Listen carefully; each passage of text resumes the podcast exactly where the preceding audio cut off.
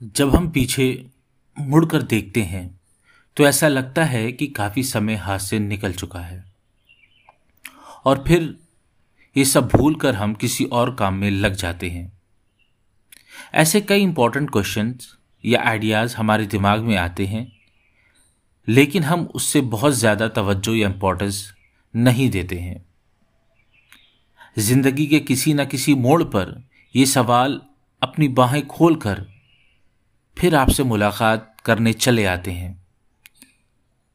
लेकिन यहाँ पर यह सवाल उठता है कि क्या हमें इन सवालों के जवाब जानना चाहिए?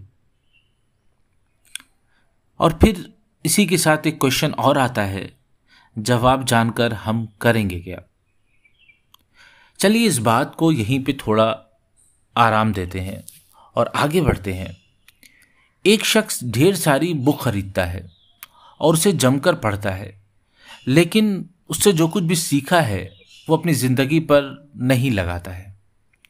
वहीं दूसरा बंदा है जो किताबों को ज़रा सा भी नहीं पढ़ता और ये सवाल उसके लिए उठता भी नहीं कि वो अपनी लाइफ में बुक से कोई लेसन हासिल किया हो, उसको अप्लाई करे।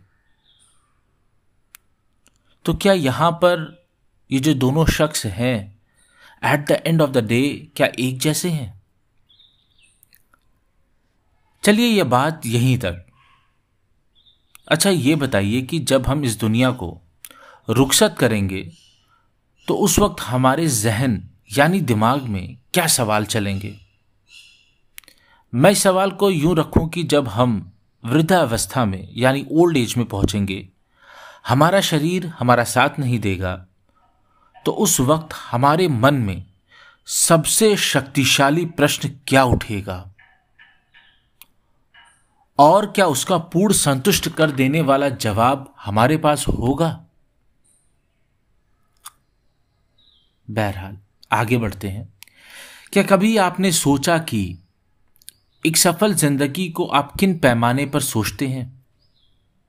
या फिर मैं यूँ कहूँ कि आप अपने एक दिन को सफल किस आधार पर मानते हैं? ऐसे सवाल मरते दम तक ख़त्म नहीं होंगे, लेकिन फिर मन में एक सवाल आता है, क्या हमें ऐसे क्वेश्चंस की ज़रूरत है?